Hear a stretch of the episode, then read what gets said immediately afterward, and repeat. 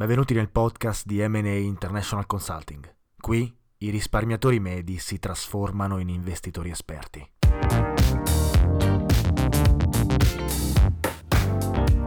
Ciao a tutti e benvenuti in un nuovo episodio di Investire Semplicemente, il podcast di MA International Consulting che parla di economia, investimenti e finanza. Oggi parliamo di un tema socio-economico importante, di cui pochi parlano e di cui non c'è molta letteratura la versione dell'italiano alle vendite e alla pubblicità. Una caratteristica che molti potrebbero considerare un vanto, addirittura un segno di astuzia e intelligenza. Ma se vi dicessi che questo in realtà potrebbe essere un problema?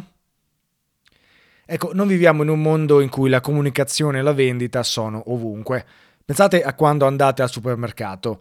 Un'azienda fa packaging dei prodotti ad hoc attraverso ricerche di mercato, sondaggi, ci sono dei test fatti con, ad esempio, tecnologia di tracciamento visivo per capire quali colori e confezioni attraggono maggiormente gli occhi dei clienti, affinché voi scegliate inconsciamente un prodotto piuttosto che quello dei concorrenti. Queste ricerche di mercato esistono e sono importanti per le aziende perché permettono di attrarre maggiori volumi di vendita. Ma pensate ad Amazon e ai prodotti che troviamo nella piattaforma. I negozi fanno di tutto affinché scegliate il loro prodotto piuttosto che quello di altri. Il loro sforzo è interamente basato sul comportamento del potenziale cliente. Vogliono essere in cima alla pagina, così che il cliente più pigro compri senza guardare ad alternative. Fanno in modo che le, foto del prodotto siano esplicite ed evidenti, così da non lasciare dubbi ai potenziali acquirenti, o addirittura ritoccano le foto affinché il prodotto sia il più appetibile possibile, eccetera, eccetera.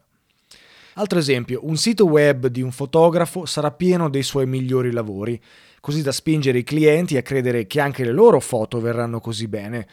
È ovvio che il fotografo abbia avuto anche dei set fotografici andati male o abbia fatto dei lavori non eccelsi nella sua carriera, ma sul sito vengono messe giustamente solo le foto migliori.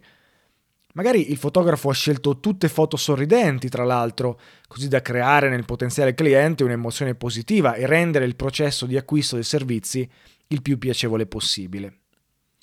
Pensate ad un libro che ha un titolo e una copertina scelti ad hoc dalla casa editrice per vendere più copie possibili. I colori forti magari possono far sì che il libro risalti di più nella libreria. Il titolo accattivante crea curiosità nel cliente che lo prende e inizia a sfogliare qualche pagina per poi magari comprarlo dopo aver letto la prefazione. Un centro massaggi cercherà di ottenere più recensioni positive possibili, perché sa che le persone solitamente scelgono un massaggio in base al passaparola e a ciò che altri pensano del servizio offerto. Sanno anche che dopo un massaggio le persone possono essere più propense a lasciare una recensione positiva, quindi magari chiedono di lasciare una recensione subito dopo il servizio offerto in negozio o tramite email. Insomma, dietro quello che compriamo c'è solitamente uno studio, o almeno ci dovrebbe essere, così da aumentare le vendite. Se aziende, negozi e venditori non facessero così, se non tentassero di aumentare le vendite facendo leva sulle emozioni e sui pattern di acquisto dei clienti, beh, probabilmente non riuscirebbero ad avere più clienti e quindi fallirebbero. Immaginate ora un sito in cui si possono prenotare set fotografici per matrimoni, ma che non mostra i lavori del fotografo. Un sito scabro che dice semplicemente sono un fotografo che fa foto ai matrimoni, chiamate questo numero per prenotare i servizi. Ora, perché dovreste scegliere questo fotografo? Come fate a sapere se è un buon fotografo? Cosa lo distingue da tutti gli altri fotografi che fanno foto a matrimoni? Ecco, acquistare un set fotografico per il proprio matrimonio non è come fare benzina dal benzinaio, ovviamente, che l'uno vale l'altro. Ci sono componenti di rapporti umani, organizzazione, qualità del lavoro, professionalità del fotografo, presenza di un team che riesce a catturare diversi momenti magari durante l'evento, attrezzatura giusta, gli scatti preferiti, una strategia per catturare gli scatti nella maniera migliore. Eppure il fotografo nel sito dice solo di essere un fotografo che fa foto ai matrimoni e nulla più. Comprereste i suoi servizi? Io personalmente non lo farei. Questa persona non ha capito quanto sia importante tutto il resto, cioè la componente emotiva dell'acquisto. Non sembra avere nessuna idea di che cosa cerchino le persone quando scelgono un fotografo per il matrimonio. Dal suo sito si evince che un fotografo vale l'altro. Perciò come fa a garantirmi un'esperienza unica e professionale al mio matrimonio? Come fa a far risaltare le foto in modo che le emozioni del momento siano catturate al meglio? Come un fotografo è solo un fotografo e l'uno vale l'altro per il sito del fotografo, probabilmente anche un matrimonio per lui è solo un matrimonio e l'uno vale l'altro. Questo almeno è quello che si evince dal suo sito. Ora, magari è il fotografo migliore del mondo, ma nessuno lo sa e dal suo sito non è chiaro che lo sia. Non aggiornare il sito e non tenere in considerazione i fattori appena discussi fa sì che il suo talento non venga valorizzato. Infine, chiaramente il fotografo per questi motivi venderà anche poco e quindi avrà meno profitti. E avere meno profitti è in realtà un problema abbastanza importante, non solo per le aziende, anche per i clienti che queste aziende servono. Se un business non guadagna, non riesce nemmeno ad investire nel migliorare il prodotto o il servizio venduto, giusto? Magari quindi deve iniziare ad usare materie prime più economiche per fare in modo di rientrare dalle spese, ad esempio, se stiamo parlando invece di servizi, potrebbe decidere di pagare meno i dipendenti che erogano quel servizio. Se ciò accade, è molto probabile che la qualità dei prodotti e dei servizi venduti diminuisca e quindi anche il cliente alla fine ne risente. Nell'esempio di prima, se il fotografo non ha vendite, non può aggiornare l'attrezzatura, ad esempio. Se una macchinetta fotografica si rompe, ad esempio, e non ha soldi per rimpiazzarla, è un problema. Se non ha profitti non riesce ad assumere del personale, che gli permetterebbe di ridurre il carico di lavoro e magari migliorare il servizio. Ecco, saper vendere è fondamentale, sia per il venditore che per il cliente. E il mondo occidentale è quasi nella sua interezza basato su questo concetto. La nostra società è basata sui consumi e saper vendere beni e servizi è fondamentale per la crescita del paese. La società capitalista è basata sulla concorrenza, sulla vendita e sul miglioramento continuo dei prodotti e dei servizi venduti, che è una conseguenza della concorrenza del mercato. Non per niente si utilizza infatti il PIL come misura della crescita e della ricchezza di un paese, se ci pensate. Chiaramente un'economia socialista o comunista si basa esattamente sull'opposto. Se eliminiamo la proprietà privata e socializziamo prodotti e servizi, tutto diventa una commodity, una materia prima, come la benzina nell'esempio di prima. E non serve quindi dover vendere per spiegare quanto il tuo servizio è meglio di altri. Non c'è concorrenza, ma muore anche l'incentivo al miglioramento della qualità. Perché dovrei farmi in quattro e offrire un servizio migliore di altri se il compenso sarà comunque centralizzato, sarà lo stesso e non c'è nessun incentivo? Ora, chiaramente sto semplificando, ma il concetto è esattamente questo e a mio avviso è una distopia, basata sulla mancanza di comprensione di come gira il denaro, dell'economia e infine dell'essere umano. Noi infatti crediamo di scegliere un prodotto basandoci sulla nostra razionalità e sulla logica, ma la realtà dei fatti è che i nostri acquisti derivano quasi sempre dalle emozioni. Un bravo venditore deve tenere a mente questo fattore e fare leva sulle emozioni specifiche del proprio pubblico per vendere chiaramente di più. Perché la Mulino Bianco, ad esempio, mostra quasi sempre una famiglia felice nelle proprie pubblicità? Perché i clienti ideali sono famiglie e la Mulino Bianco vuole fare in modo che le famiglie italiane associno i biscotti dai loro prodotti ad una famiglia felice. Le pubblicità martellano così tanto che quando pensate alla Mulino Bianco, inconsciamente pensate oggi ad una famiglia felice e quindi vi crea un'emozione positiva che vi fa scegliere i loro biscotti invece che altro quando siete al supermercato.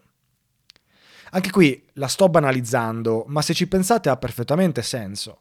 Se la Mulino Bianco inserisse immagini cruente o negative nelle pubblicità, è molto probabile che venderebbe meno biscotti perché le emozioni associate sono negative, di rifiuto. Chiaramente non è solo questo, l'azienda vuole anche clienti fidelizzati, quindi vi bombarda di pubblicità negli orari dei pasti e a colazione affinché associate la Molino Bianco alla colazione. Ha senso, no? Tutto questo. Bene, ma mi avete sentito parlare della qualità dei biscotti o dei prodotti venduti? Certo, i biscotti sono buoni, ci mancherebbe, la qualità del prodotto è una condizione necessaria per poterlo vendere il prodotto. Ma quante altre marche fanno buoni biscotti che sono qualitativamente comparabili alla Mulino Bianco, se non addirittura anche più buoni? Occhio a questo concetto, perché se stai pensando che non c'è nulla di paragonabile alla Mulino Bianco, è molto probabile che tu sia fidelizzato e magari sei, sei stato fidelizzato fin da piccolo all'azienda e ti sei piuttosto assuefatto al brand piuttosto che ai prodotti che il brand vende.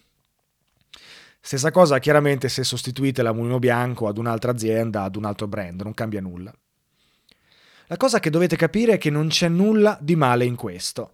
Nelle società occidentali c'è il libero arbitrio, per fortuna, e potete scegliere sempre se comprare o non comprare un prodotto.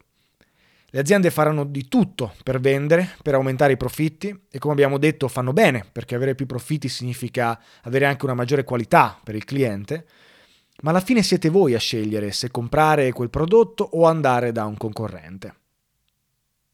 Il paradosso che spesso non viene compreso è che anche voi trovate dei modi per vendere voi stessi al meglio, sia per dare valore alla società, sia nelle relazioni interpersonali, ed è giusto che lo facciate. Facciamo un esempio.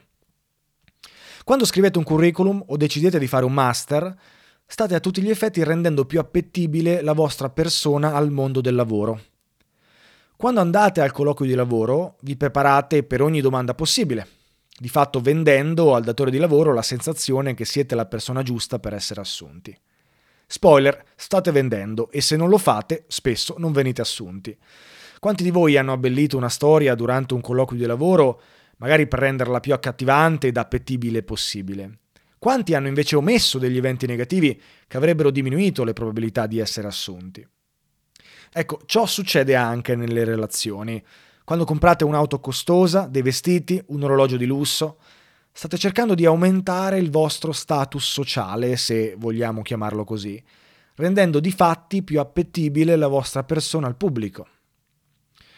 Non è evidente tutto questo? Eppure poi siamo restii quando qualcuno prova a venderci un prodotto abbellendolo un po' e tentando di spiegarci tutti i motivi per cui dovremmo comprarlo. Quindi spero sia chiaro che la vendita è parte integrante della nostra società. Ci sarebbero un milione di esempi che vi potrei fare, ma spero che questi che vi ho fatto siano sufficienti per capire quanto sia importante in un'economia sviluppata. Eppure in Italia c'è resistenza, a volte quasi ostile, verso chi tenta di venderci qualcosa. Sicuramente vi è capitato di essere infastiditi da qualcuno quando vi sta vendendo un prodotto o un servizio, ma perché? Perché avete questa sensazione? Beh, proviamo a capirlo usando delle generalizzazioni, chiaramente per semplificare i concetti. Il primo punto è che gli italiani sono stati truffati una marea di volte, soprattutto dalla politica, quindi generalmente si aspettano la fregatura dietro l'angolo. In una transazione l'italiano pensa che chi gli vende stia tentando di fregarlo. C'è poco da fare, questa è la cultura e, nonostante sia una generalizzazione, non se ne esce. Da una parte lo capisco, in Italia ci sono dei fenomeni da baraccone anche nel mondo finanziario che veramente venderebbero la madre per fare quattro spicci e chiaramente è normale stare in guardia da queste situazioni oscene. Tuttavia sono situazioni che accadono raramente, a meno che non frequentiate ambienti, ambienti strani o poco raccomandabili. La paura di essere fregati è però molto forte ed è probabilmente in parte un retaggio della cultura italiana che viene tramandato da generazione in generazione. Quindi durante una transazione l'italiano pensa sempre che l'altro lo vuole in qualche modo fregare. Chiaramente fare affari così è molto complicato. Nelle società occidentali l'economia è basata sulla fiducia e se questa viene meno l'economia non cresce, che è uno dei tanti motivi socio-economici per cui l'Italia ha un'economia stagnante. La realizzazione che permette di superare questo ostacolo è capire che l'economia occidentale è basata su un win-win. Una transazione ha sempre due vincitori. Un'azienda vende un bene che risolve un problema, il cliente compra quel bene per risolvere il suo problema. L'azienda ha avuto un guadagno, il cliente ha risolto un problema. Win-win per entrambi. Il secondo punto è che in Italia si dà un valore eccezionalmente alto alle relazioni interpersonali e quindi si dà un'accezione relazionale alla transazione tra venditore e cliente.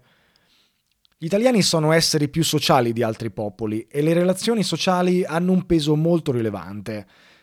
Ciò avviene spesso anche nel lavoro, ad esempio, fateci caso. Ho sentito centinaia di storie di relazioni lavorative che sembrano più relazioni personali piuttosto che professionali. Ho notato questa differenza in maniera netta anni fa quando mi sono trasferito ed è evidente che gli italiani diano una maggiore enfasi alle relazioni personali rispetto ad esempio agli anglosassoni, che invece sono più abili nel distinguere tra lavoro e vita personale. Secondo me questo concetto esiste anche negli affari e si lega quindi al punto precedente. Quando una persona ti prova a vendere qualcosa, è come se stesse rovinando la fiducia tra di voi o ti stesse tradendo in un certo senso, contravvenendo le regole di relazione sociale di amicizia. Il problema è che non sussiste nessuna relazione personale di amicizia. La transazione è una relazione d'affari, quindi è normale che entrambi dobbiamo vincere, come abbiamo detto prima.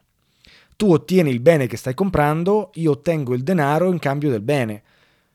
Il processo di vendita significa farti capire quanto quel bene può esserti utile, così che lo comprerai da me e non da un competitor. In una transazione è quindi importante evitare da entrambe le parti di entrare in queste situazioni dove ci si confonde e non si stabiliscono i confini. Un cliente è un cliente, non un amico, e chiaramente vale anche il contrario. Lo scambio avviene alla pari, io ti risolvo un problema con un bene o un servizio, tu mi dai in cambio del denaro per avere il problema risolto. È ovvio che chi vende ha un profitto dalla vendita, se no non sarebbe un win-win per entrambi, giusto? Quindi spero di essermi spiegato bene e spero sia chiaro cosa intendo e dove voglio arrivare.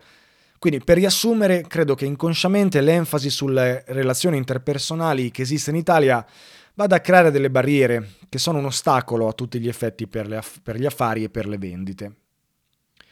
Il terzo punto è importante, credo che sia uno dei più rilevanti, il welfare garantito ai cittadini.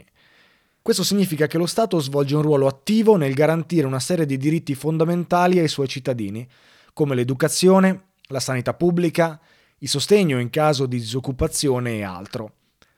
Questi servizi sono forniti indipendentemente dal reddito dell'individuo, chiaramente con eccezioni, e sono finanziati attraverso un sistema di tassazione. Oggi non voglio parlare del sistema in sé, ma di una causa specifica che si lega al concetto di vendita e pubblicità di cui stiamo parlando. A causa di questo sistema di welfare, molti italiani crescono con la percezione che questi servizi siano gratuiti e che quindi non sia necessario pagare per averli perché è lo Stato che li fornisce. Chiaramente questa è una falsità, i servizi sono pagati da tutti tramite i contributi, tasse altissime che tutte le persone giuridiche pagano sul reddito e altro. In Italia esiste un'illusione che questi servizi di welfare non abbiano un costo, siano gratuiti, anche se poi non è così, perché il costo che pagate è l'alta tassazione, che chiaramente è il problema principale dello Stato italiano.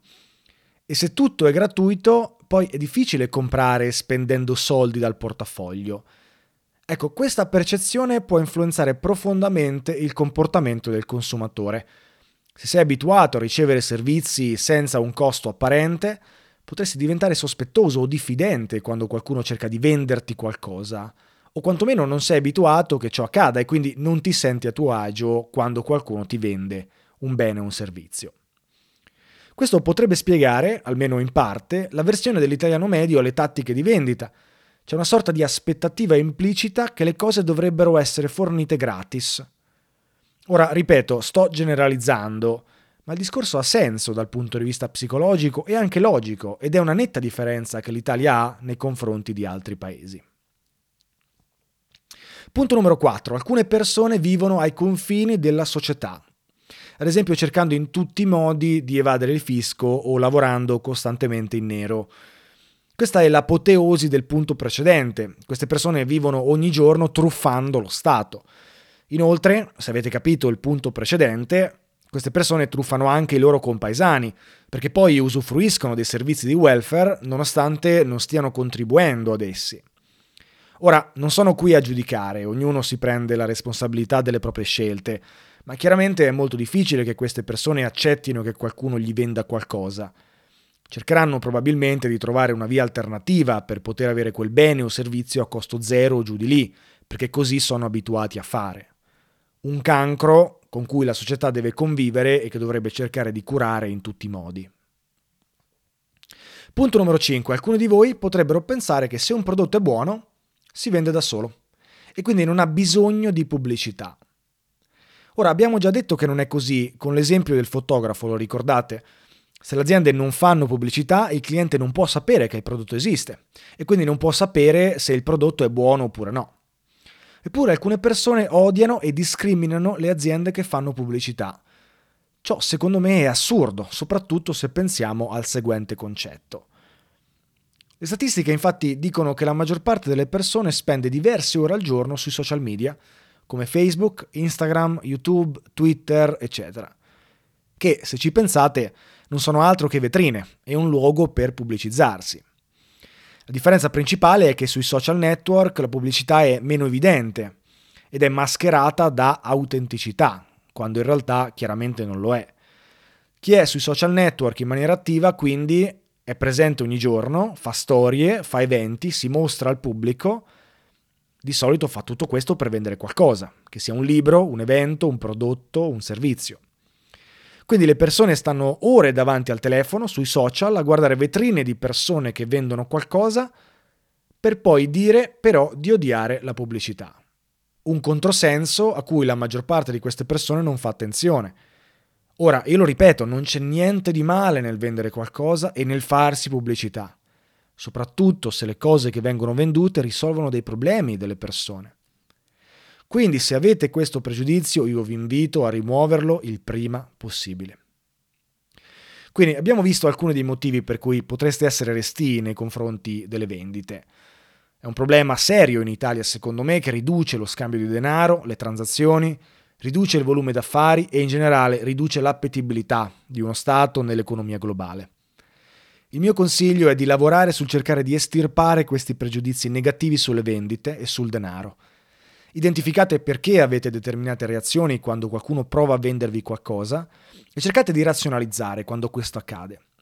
Certo, alcuni potrebbero avere delle pratiche di vendita troppo aggressive, dei modi di fare sgarbati o semplicemente non connettere con voi e va benissimo anche questo.